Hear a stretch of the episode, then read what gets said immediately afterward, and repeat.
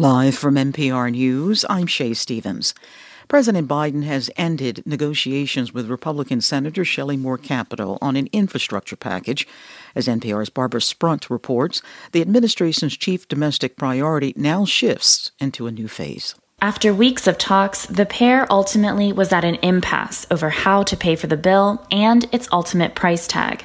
The West Virginia Republican said in a statement she was disappointed by Biden's decision to end the negotiations, saying a group of GOP senators had offered a trillion dollar package to the president.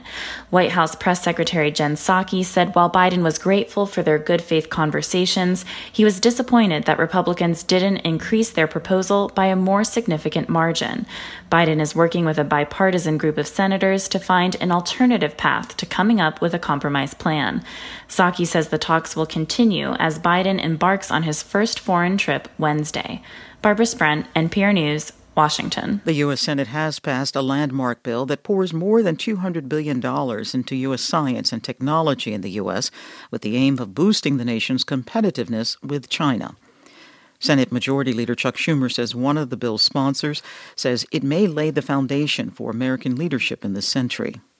NPR's John Ruwitch has more. The U.S. Innovation and Competition Act passed with 62 in favor and 32 against.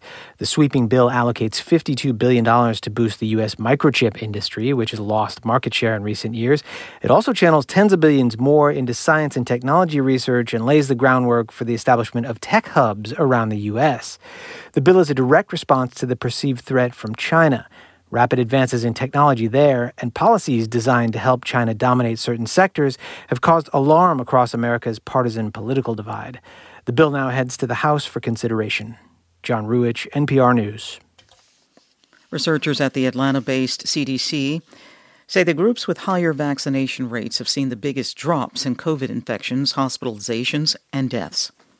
From member station WABE, Sam Whitehead has more on a new report highlighting the potential impact of getting more people vaccinated across age groups.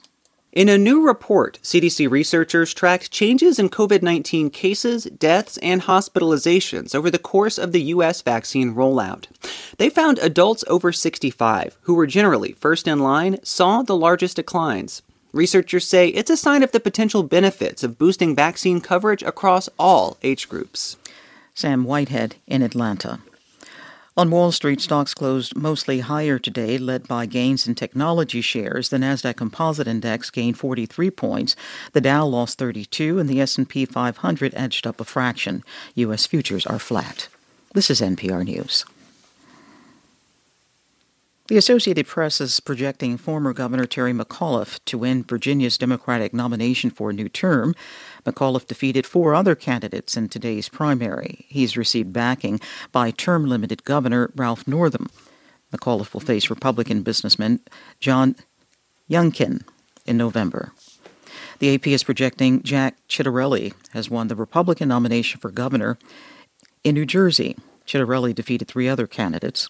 He'll face Democratic incumbent Governor Phil Murphy, who's running unopposed for a second four year term. Live music is coming back to New York City this month, but only for fully vaccinated fans. As NPR's Anastasia Tsioulcas reports, it'll be the city's first concerts in over a year. Foo Fighters will play Madison Square Garden on June 20th. This will be the first full capacity arena show in New York City since March 2020.